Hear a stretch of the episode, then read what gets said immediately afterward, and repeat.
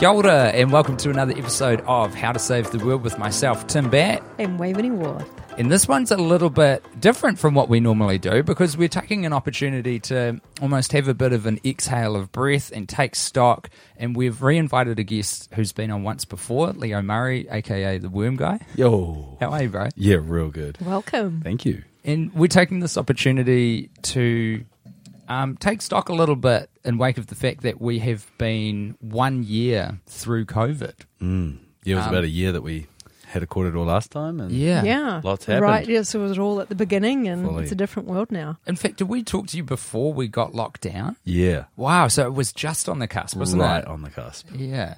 Yeah, Let's do a bit of a, a bit of a download from Mm. Leo. What's been going on with you, man? yeah. Well, I I'm really interested in like the sort of shared cultural narratives of our civilization, and um, it was a it's just been such a a potent um, time to sort of keep an eye on on how we make sense of the world as a as a as a as a species, but also as our civilization and the sort of grand narrative um, of of Western society had just had this huge opportunity to uh, reevaluate, and it sort of looked like it was going to, but and then it kind of didn't quite, and it seemed that um, here in New Zealand it was it was pretty amazing with like um, team of five million and Jacinda's sort of be kind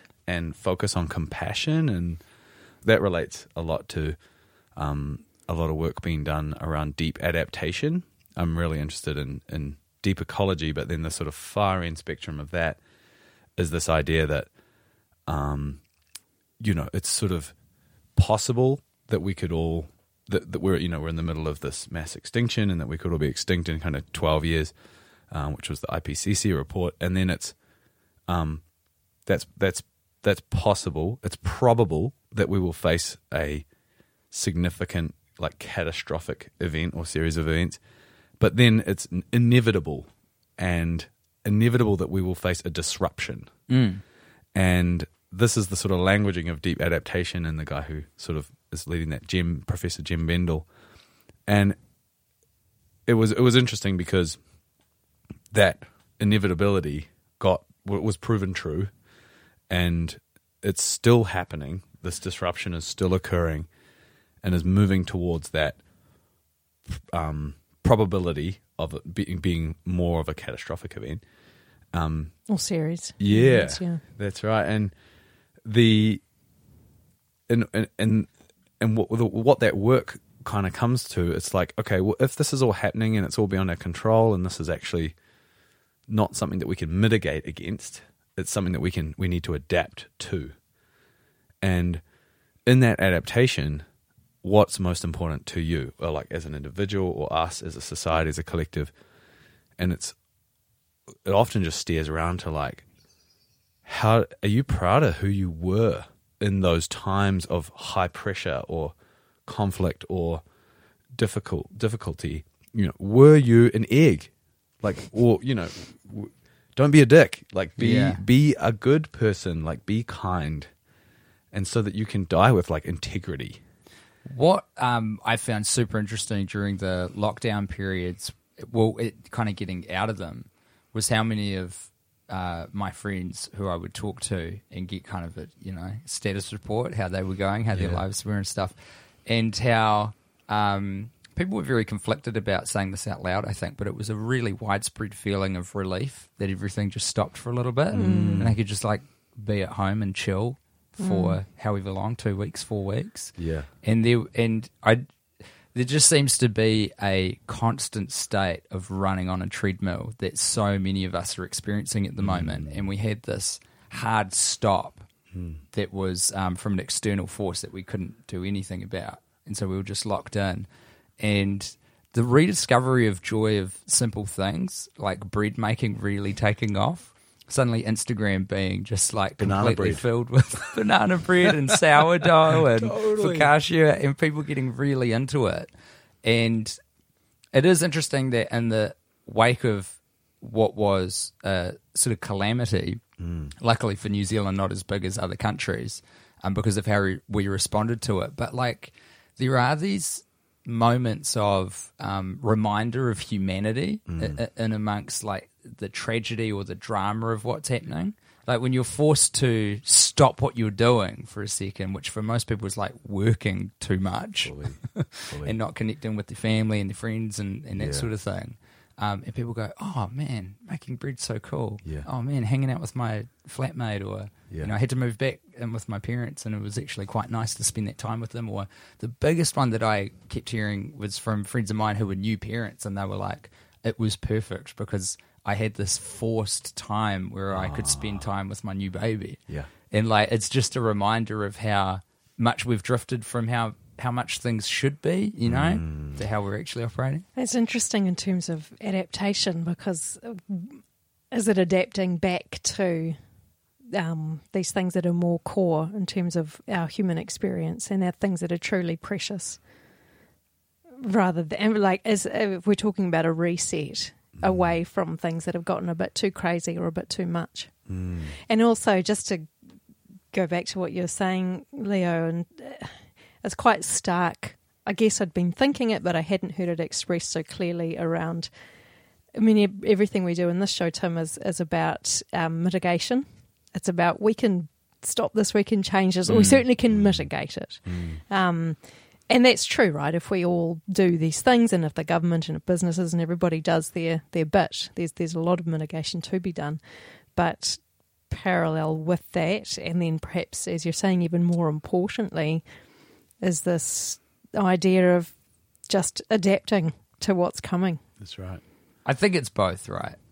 Like they're not mutually exclusive. Definitely not. And whenever, like, whenever I'm at sort of at the table with, say, councils or government conversations around this, they're often playing them off each other, and they'll often be different teams working on mitigation or working on adaptation.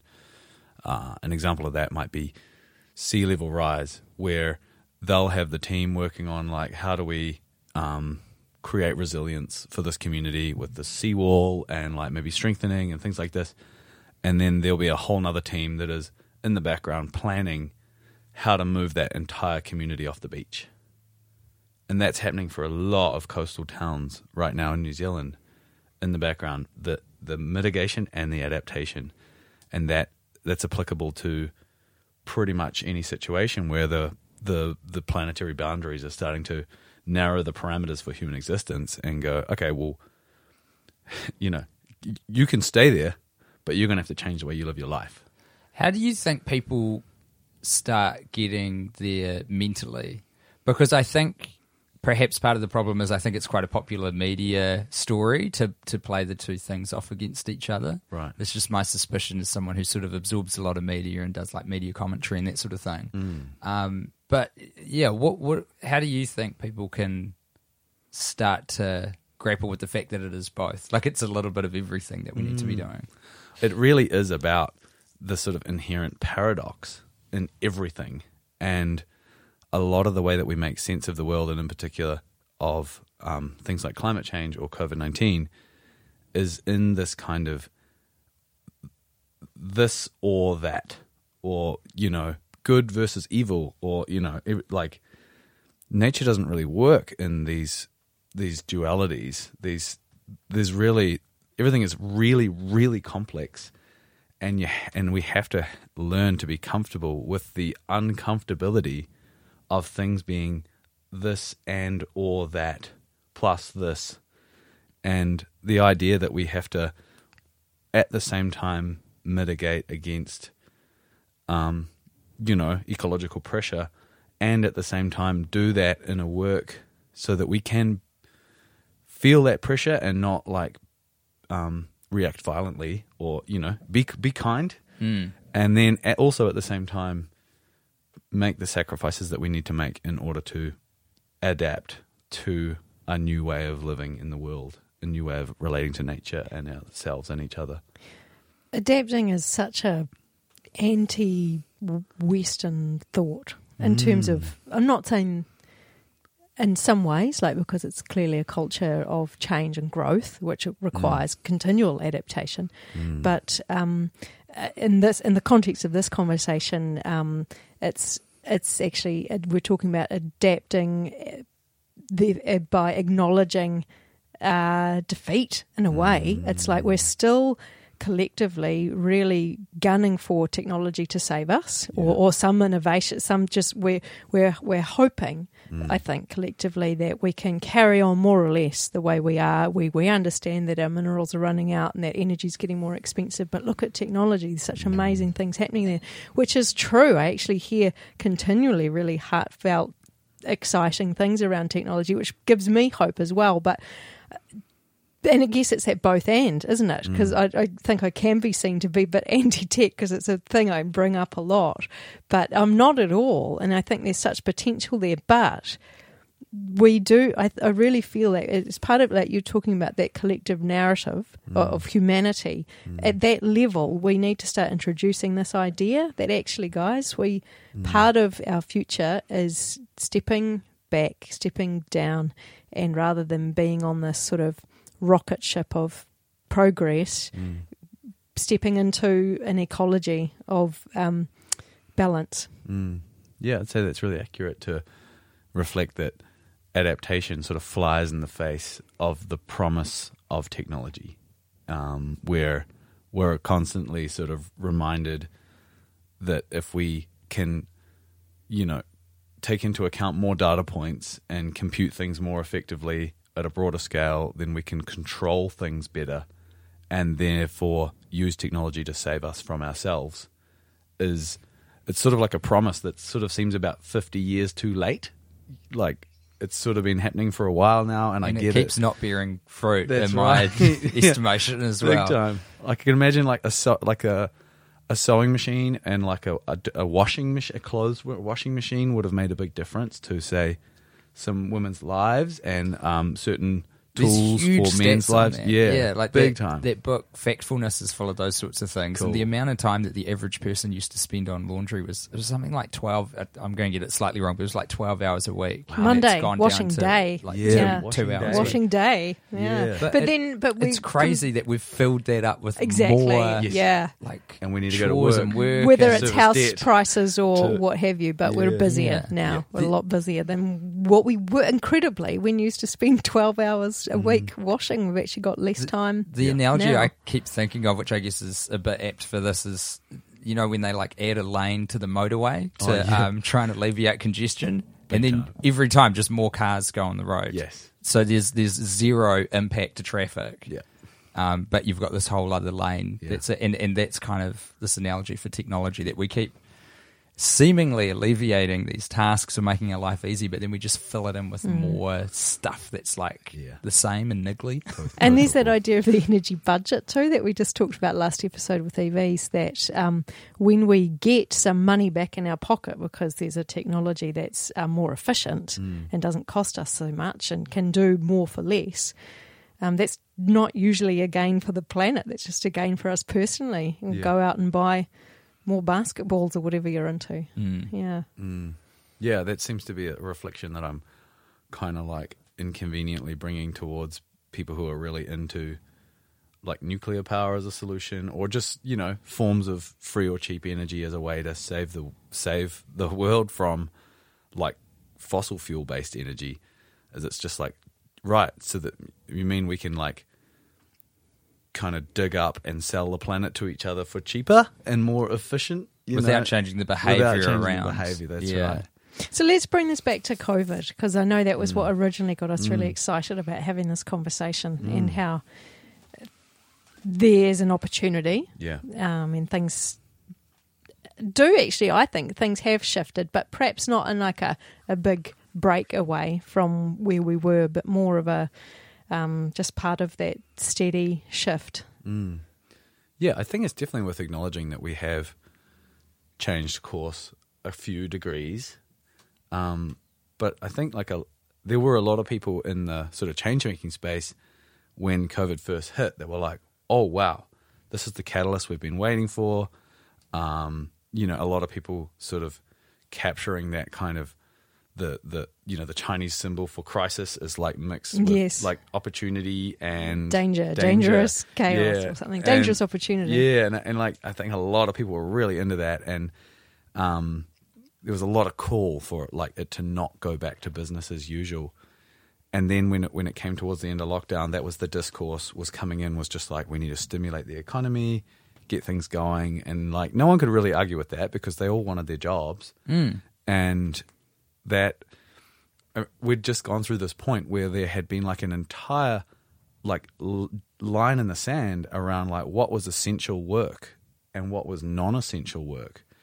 And like the fact that we could even have that discussion was massive because if we'd had that conversation like 20 or 30 years ago we would be in a, such a different place right now ecologically because we would have been able to figure out what what aspects of this of this driving and grow, growing economy should we what what what are essential to a Yeah, humanity it- and which are just like which are just feeding our uh, obsessive um like self interest It's a, it's an interesting concept to kind of recontextualize that essential work label because we we have been viewing it through COVID nineteen as um, what is essential work to our day to day lives as it exists right now. Yeah. and if we could reframe it a little bit and be like, what is essential to the future we want to build? Like, what jobs are required for a better future than we have right now, and for people to exist in? yeah because essential work was um like uh people in food handling was included that's like the first thing Mm. that i keep saying and that comes to my head when i think of essential workers. Mm, me like even before doctors Yeah. and, Ex- and nurses and Yes, medical yeah, professionals. Yeah. Um, because we've got to eat and we heard so much about them. And i think that was kind of good to shine a light because traditionally um, those people don't get paid very much. The working conditions are not great, um, and it opened up a wider conversation on like why are these people who we're putting on, on the front line of like a virus battlefield getting paid so terribly and not looked after? totally Um, and it would be cool if we, yeah, we, we were able to shift it and be like, all right, if we know that we've got to draw down carbon on a pretty massive scale, what is essential work to that? And then how do we like kind of reward the people filling those roles and protect it in our economy? But it's just, it's a very tricky thing to move the the cruise liner, isn't it? You know, I, this is the eternal um, battle uh, that I think we're all a little bit engaged in. I think me for my for within myself a lot, but also you know like our podcast is all around how do we get people to to change their behavior. change uh, and i'm i love stepping it back to not just to behavior but to the way we see and understand the world. Yeah, because it ha- it mm. has to be at that level. And that's what's so exciting about some of the shifts or even the shifts in conversation. I notice it, it when with family gatherings which is such a great little microcosm because it's not just mm. all the people that you've surrounded yourself with that are all like you you know Your you get this chamber. yeah, exactly. You get this broad range of opinion, and I'm just I'm blown away by the difference in the conversation and how um, people. what are you are- hearing now? What kind of conversations are happening? Well, the election cycle before last was the first time I ever heard anybody talking about the environment and sustainability, and it was mostly sort of negative or neutral or seen as a um, something that could get in the way of the economy. Um, but it was the first time I'd ever heard it raised as an issue. And then last election cycle, uh, I I was so surprised just in that three. It's three years, isn't it? Always Yeah, forget. yeah. yeah just in three years, the conversation had completely shifted to everybody acknowledging that something had to be done, which is huge. That's amazing. This is people from across a whole spectrum. And it's so amazing just to see people taking it really seriously, like, regardless of what your conclusions are. I think the most important thing is that we we start well we have to start with people going yeah this this is this is happening it's real um, and it's urgent and then yeah, I'm actually, you know what? I actually am really interested in this left right um, worldview. No, I'm not really into the politics of the the who's doing. Like, I'm terrible with names and who's doing what or what's actually happening. I'm meaning more stepping it back into uh, the, these these fundamental understandings of the world that where we can see and understand what those issues are, and we're the same, same, same. And then we want the same outcome. So, in terms of the goals, same, same. And then because of this world view, it's like one person starts heading north and the other starts heading south. And you've got, I just find that fascinating. And I think if we could understand more these differences between these world views and really understand the strengths that each other brings to that, um, I just think there could be some real wins there in terms of going forward. Yeah, it's it's a pretty uh, rich space for reflection when we we kind of um, acknowledge that we don't really have a a climate crisis. We have like a polarization crisis because we have all of the tools and we have shown that we can um, mobilize around issues fairly effectively. COVID nineteen was an amazing example of that. And if we could just kind of have a little bit more consensus on certain like data points, then you sort of assume that humans would react similarly. If you're like, oh, this amazing thing that you like called life, that's not going to be around. Uh, Yeah, but you're right. You know, some people head south and some people head north, and relating it back to their worldview is, is very accurate in my mind because it's. I would like to think that everyone would do the the right thing or the good thing if they had the chance or the right information, but no one has. People will have a different information, and there's and there's kind of like a third slash multi-dimensional uh, additional point on this kind of spectrum, which is kind of anything that you could consider non-Western thinking, like indigenous worldviews, and the the idea that our scientific worldview is is not working. Like it's it arrives at truth very effectively, but the truth uh, is like a reductionist method at arriving at these data points and then not quite taking into account the context that, Yes. that, I always think of it- it all together. like sorry i always think of it as a like we've got a view of uh, bush where we are and you can stand at night and uh, you can have a flashlight and shine it and see the horizon you can see a context of what you've got there um, or you can get a laser beam out a little spot Yeah. it'll go a lot further it's a lot brighter Mm. but it's um, you're missing You're like, there's the all of the context. You might see the possum eyes there, but Yeah. um, you wouldn't know if that was in the context of a hill or what. That's it's like right. that broader context is missing, and it's almost like we're so long as that Western uh, scientific method, which is like you say, is absolutely awesome. And it's just so functional for so many things, um, but it's like we're now trying to push it beyond what it was ever designed to Mm. do to try and work out a very complex um, global Mm. problem with a lot of human scale issues there. And uh, by trying to have these 10,000 laser points on the hill and trying to mm. piece them together, it's now become this really complicated thing, trying to work out what you've got.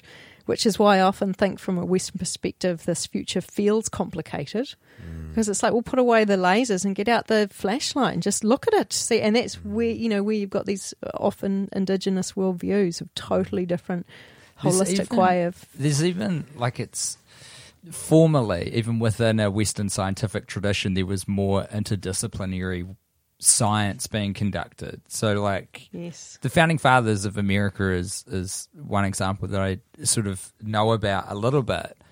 Those guys, like Benjamin Franklin, for example, um, they, were- they were they were botanists, they were chemists, they were naturalists. amazing inventors.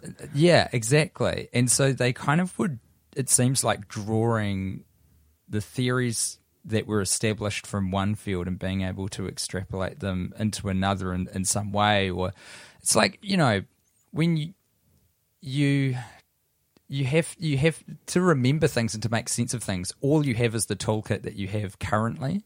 When when you're a baby, you can only like grab a couple of words because you don't have that like toolkit to describe the world and hold on to mm. those words. And I think with this hyper specialization in science that you were talking about, Wave, it's like we've lacked an ability to have a wide vocab and to and to link ideas and to create that bigger picture of the world that actually used to be part of the scientific tradition in the West. And I'm not sure if it's because the kind of lower hanging fruit of science has been has been plucked now. Um, and you have to go so deep when you're doing your PhD now um, to be a specialist in something. I think But it there might is- be just there's- as that body of, bo- body of knowledge but there's a continues. huge there seems to be a huge cost that we've um, that we've paid for that unfortunately and and part of this yeah it seems like is is more generalists more people who kind of know quite a lot but maybe not everything about a whole lot of stuff that knowledge being um, an inch deep but a mile wide I, th- Yeah. I thought the baby analogy was pretty good because the fir- like whenever a baby wants to know, it it puts it in its mouth. It's like feels it. It's like it really is with whatever it is that it's trying to learn about. And in order to um, understand something through a scientific worldview, it's just so heady and so rational that like all of our other senses, which we've like sort of numbed ourselves to um, through our culture are so shut down that we can't actually feel anything anymore. And it's an irony when the scientific method's all about the senses. That's right. No, it's not though. It's just about kind of methodology and observation, and everything is about yeah reducing it to number and sort of fitting the the, the magic and the mystery of something so so just infinitely grand as nature, and fitting it through this bottleneck of of number and letter like the symbol, and then interpreting it through In- you know, and then trying to make sense of that, and that that to me, it, there's no inherent kind of values or or heart within it, and that's why I um, wanted to bring in that Western or that Indigenous worldview because it's encapsulated in a story, Yeah. and the story is like, this is your mother, this is your mother, like don't don't be mean to your mum, don't Yeah, be it's just a totally don't be an egg, Yeah. Yeah. and so here we are, like messing with the mother, and you know, choking out the sky father with the methane and the CO two. And everything is about Ranginui and mm. Papatuanuku when you engage with like Te Ao Māori. Everything. And it's for a really good reason Totally. because those stories is what actually mm. guides human beings. Human beings need stories. Yeah. And maybe this is the problem with sort of our blind allegiance that we've pledged to science is that it's like, yeah, this is the truth and like we can measure it and mm. And this is our best guess as to what's happening in the universe around us. But it doesn't really like resonate with people. Nah. you got to look downstream and be like, what what are the what are the knock on effects of this truth? Does this truth work? And is there something that is like maybe a little bit like less provable as being true that does work better? And if there was someone in the room who worked in this kind of like niche area of science, which is like science communication, they would love it because they'd be like, right, that's it. We just need to tell the story of science better. But that's not kind of not happening. And it's also not as it, not only is it not happening, but it's being co-opted to prove other points of view that are not only not helpful but also very destructive. Like if you go on YouTube and you wind up on a bloody algorithmic ride of misinformation, science is being used to actually steer the whole conversation in in people's sense making away from reconnecting with ourselves and each other and reconnecting with nature towards like actually the most important thing in this whole dialogue is my freedom and my autonomy. And if the government wants to come in and like bring in all these rules like put a mask on so that you don't kind of infect someone else or yourself that you know then that you're actually messing with my liberty. And like that to me seemed like a huge sort of a lot uh, like a bit of an oversight with covid-19 was just like all these people were really like putting themselves first and getting up in arms about really easy wins and small sacrifices that you can make to to sort of move this thing along and join the people together It And- did show us there's a problem, Mm. right? Like I think because we have this huge um, challenge that a lot of us are trying to engage with of climate change and how best to like address it. Mm. And then when you have something like COVID come and you have an action as simple as, okay, everyone's got to wear a mask, Mm. and there's, I don't know how many people it is, they're, they're always the loudest minority, Right, but say right. like 1%, 5% of people are like, absolutely not, I will not wear a mask. It's like, oh man, you won't even do that? Yeah. this other thing we got to do is Yes. going to be a lot more challenging. How are we going to get you out of your cars? but and there, but how- there are yeah. Mm. lessons to learn from that, and I think like you know you keep bringing up the um the f- we've got this incredible asset in New Zealand, and most countries have this, but I feel like we're paying more attention to it now, thank God, than we have before, which is the Maori worldview. Mm. and these indigenous cultures are starting to rightly be redressed with a bit more respect, and I think it's it's so sad because in a way it's kind of like. Pakeha had to exhaust every option and discover that our stuff didn't work, and then go, okay, well, what else Yeah. is around that we could look at?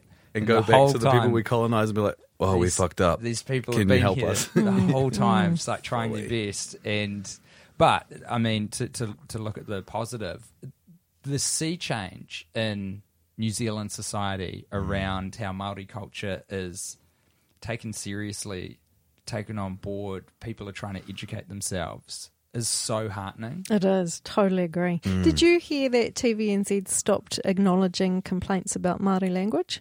Oh, the um, it wasn't TVNZ. It Oh, was who even was it? better. It was the um, Or the Broadcasting, Broadcasting Authority? Standards Uh, Authority. yes, yeah, they you. will Yeah. no longer even look at complaints. People Yeah. arbitrarily sending them in because te reo was used somewhere. Right. Yeah, Ooh. which is great. But it's so Yeah. reflective of just like New Zealand's just we're over um, humouring that kind of racism now. It's just Yeah. like we're not even going to engage, guys. We've moved on. Yeah, we have. We've And there's moved a- on. there's yeah, we've got a long way to go, but of uh, course, yeah, but yeah, we, it does feel like we're stepping in the right direction. yeah, I, absolutely. th- I think, like a lot of things, it's also just tied up in a generation that have their own kind of pain points around their kind of intergenerational post-colonial guilt and shame. And I think a lot, like, not a lot of people my age would be writing in with those comments. Um, I suppose a good example was like the relationship between my brother, who's a teacher, and my mother, who's a teacher. And my brother is embracing Te Reo, Te Ao Māori in education, and my mother just feels like it's like another thing that that, that the ministry like needs teachers to do, and it's it's just like an kind of what next, you know. And I think a lot, yeah, like a lot of things with sustainability and behavior change, it's just like we kind of just need to wait for the the um Ooh, dem- what the, are you gonna say? the demographics the, the demographics of society to change.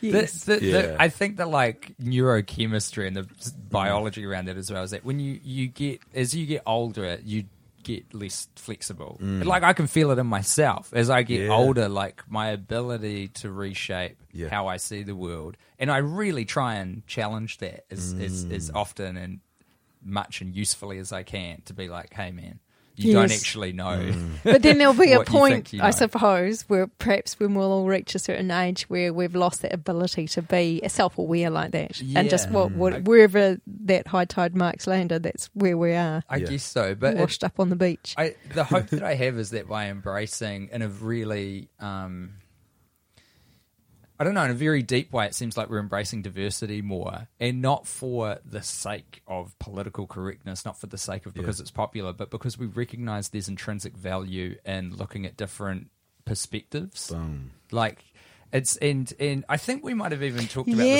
this last time. that you were on. monoculture. Yeah, the the kind of Right. linking of um, in nature, the danger, and this is something that I've like. It's just been such a light bulb moment doing this podcast with you, Wave, that you've taught me so much about the fragility of monocultures in nature, where.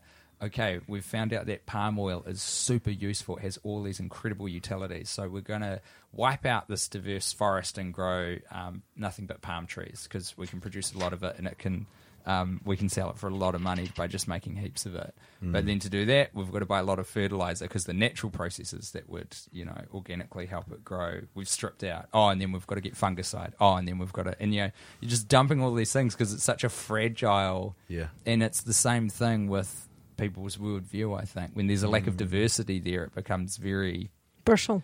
Brittle, and you have to defend defend it with these kind of toxic agents. You Mm. know? Yeah. Oh, I like that.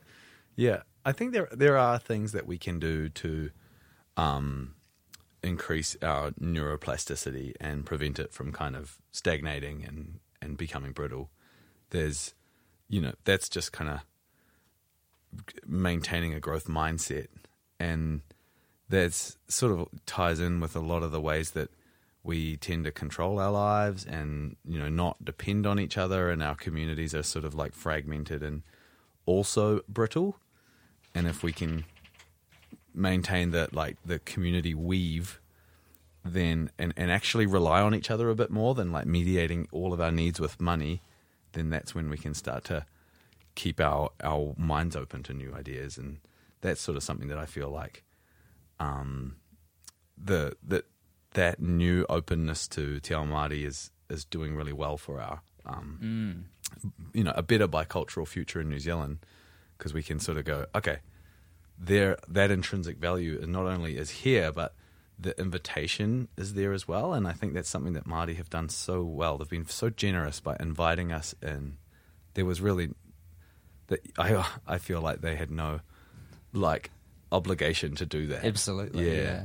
But again, that's almost bringing a kind of Pakeha construct to it because I think that I and I, I I certainly do not know very much about this stuff, but it seems like the concept of koha is all about l- leading with the gift. It's going, I have I have something for you, and what you do with that is not up to me, and this is not a a debt to be repaid or what have you. But I'm like kind of leading with the gift first, mm. and it seems like so much of the experience that I've had of like introductions to Maori culture and um, hmm. people teaching me about it has been very. It's like a koha right that they've that they've given, which is so cool. Whereas I think we have been taught, and it's kind of this like I don't know. Just it, in my head, it's a very fifties American. I've got this like picture of you know nuclear family, and you look after yourself. Yeah. You live in the suburbs, and you get a good job, so you can look after your family. And it's like oh.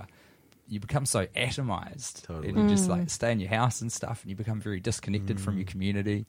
And I think we are waking up to the ills of that right now because I think we're experiencing what happens when mm. you follow that the whole way down the path, mm. which is that we kind of all hate each other. And it's because I, I think, anyway, we're not hanging out. We're not hanging out Oh, enough. there's so mm. much. You know, whenever there's any little, like COVID is a classic. We we oh we got to meet neighbours and these people that somehow you're just naturally suspicious of for no good reason. Mm. Just turns out that you didn't Yeah. you didn't know them, and it is a pretty powerful thing. Mm. That suspicion and then the relief, I guess, through relationship when when we realise, oh, you look different, but you're just like me. yeah.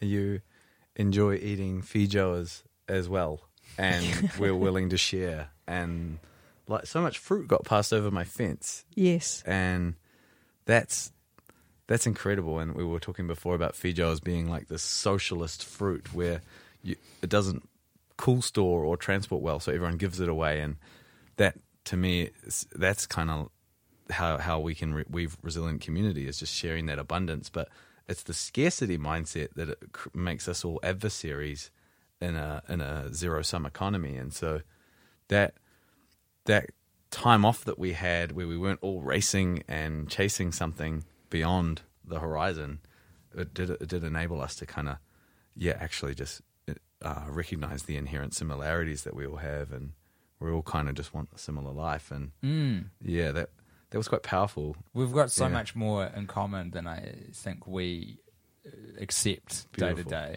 Mm, Yeah. totally. Hmm.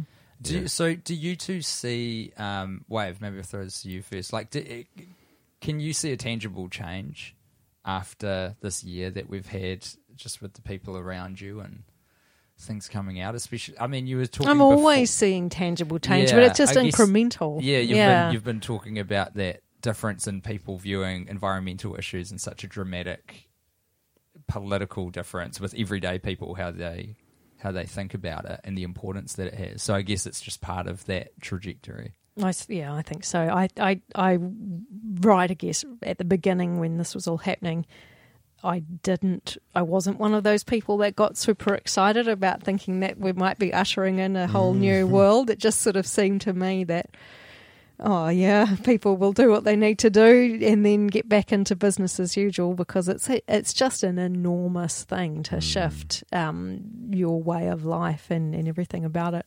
Um, Mm. yeah, and I guess more and more people are, you know, where, where, whatever the sector is that you work in, um, it, it's going to get to a point, some sooner, some later, some people consciously understanding it, some people just responding, but, you know, change Mm. is coming and uh, how people respond to that is will will be in that best interest, which hopefully might Mm. end up with the best interest for us all, if that makes sense. Sort of being able to, um, just because those incentives are different, because things might be changing or will be changing.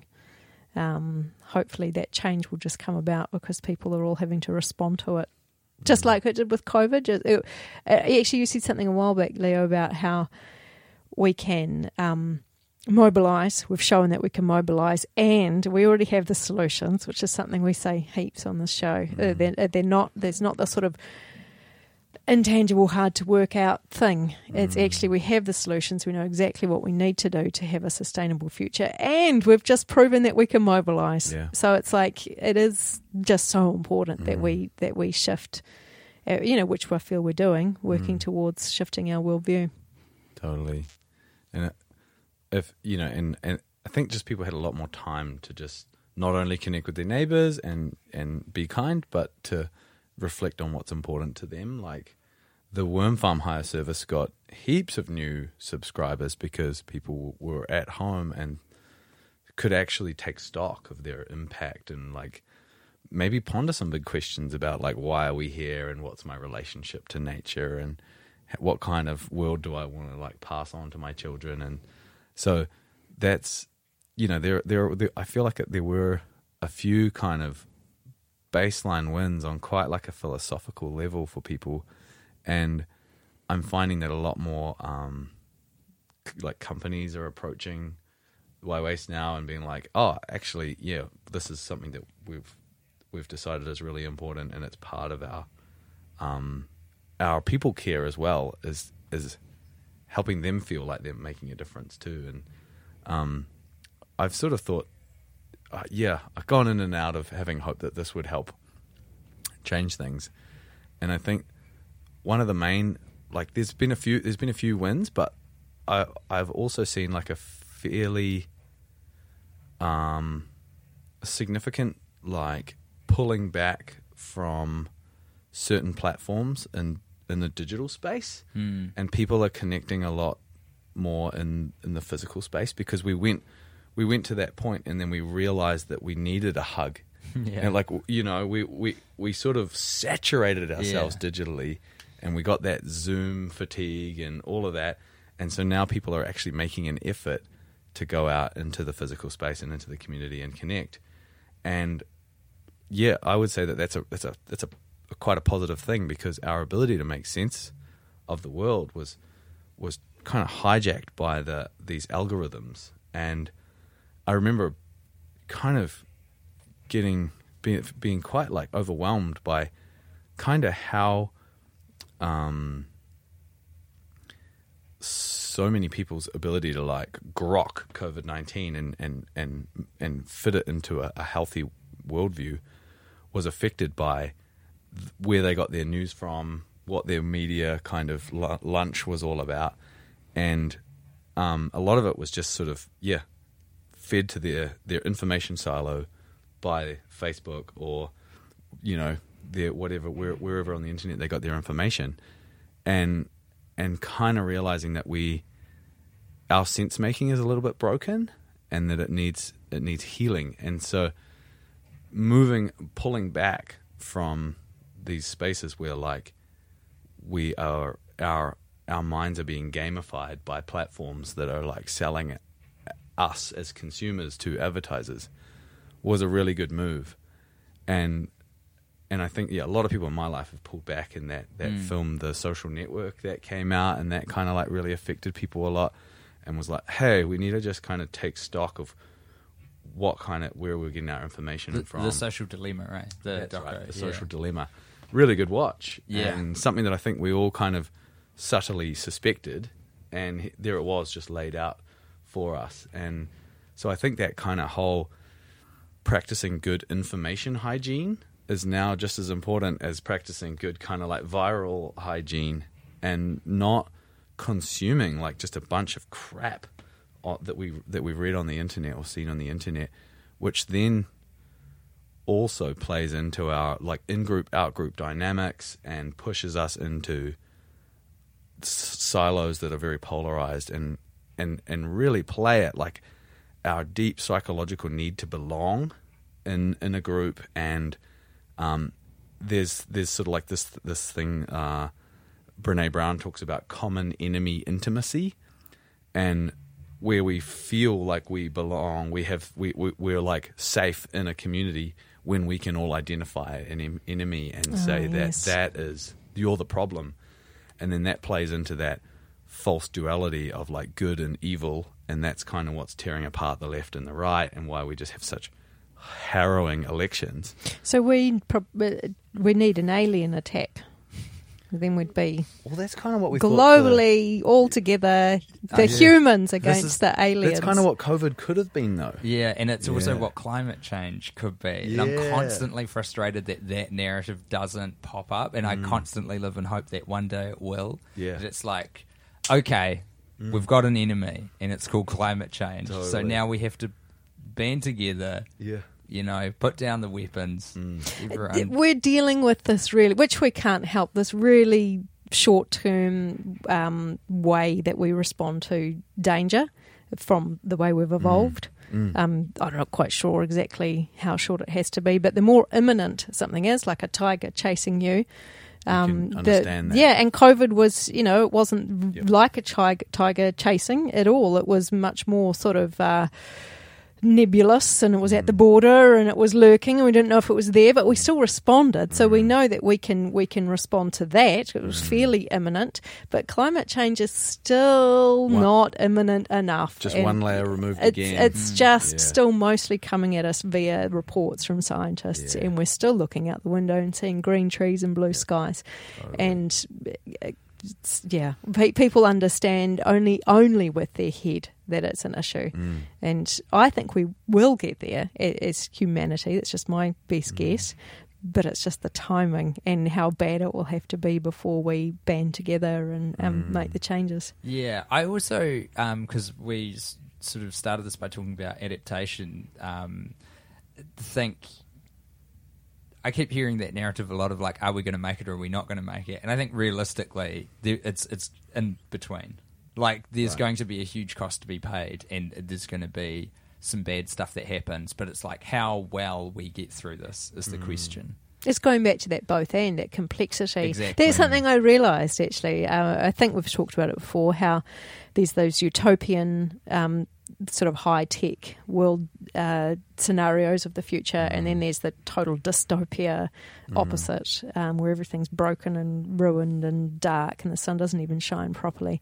And we we could we like you say it could be in between, but that might not be homo- and and homogenous in between either. It could Totally. be could be pockets But that the- have actually progressed and have done really well, like better than today. Yes. Um, in terms of people eating organic food and knowing their neighbours and all of the stuff that we're really hopeful of. And at the same time, there could be other pockets where people have all got their guns out and they're stealing your veggies and, and to, to tie it back to like things that are actually going to motivate behavior change and that sort of thing i think accepting that that it's not black or white it's not going to be we make it or we don't make it that it is somewhere in between to me personally that's actually super motivating Yeah. because it means we all individually um, make changes and then you put it all together as a group. And like we kind of outcomes. it affects outcomes and and we can like win to a degree mm. you know? Like it's not like we put all of this investment of our time and energy and resources into a thing A binary and- win-loss, and like America's Cup. exact exactly. Mm. That's mm. exactly right. We will have some degree of success. And so whatever amount of effort we put in can determine the degree of success we have mm. and That is a great point because it's often said, "Oh, what's the point?" Yeah, Yeah. because people feel completely overwhelmed by this thing. But like we we, I think hum, humans as a species will make it through this to some degree because we're very feisty, and so we've got to fight to make it the best version mm. of surviving that we can for ourselves and everyone. And also, you know, I personally think not that to to um, try and remove this incredibly human centric view of the world that we've got, but that's love time to for capture. another. Love to, no, I'd love to capture that, like this anthropocentric human chauvinism that seems to place us kind of at the top of this pyramid of life. And if we if we look at time in terms of like a deep sense of the word time, we can acknowledge that you know we're, this is just one epoch of life moving in the direction towards more life and then it seems to you know kind of peak and start again. And i mean two oh three extinctions ago the, the permian triassic extinction 97% of all life died. And then it started again. And so it's kind of yeah being able to remove our attachment to surviving or are we going to make it? Hmm. And just kind of maybe acknowledge that there's this broader story hmm.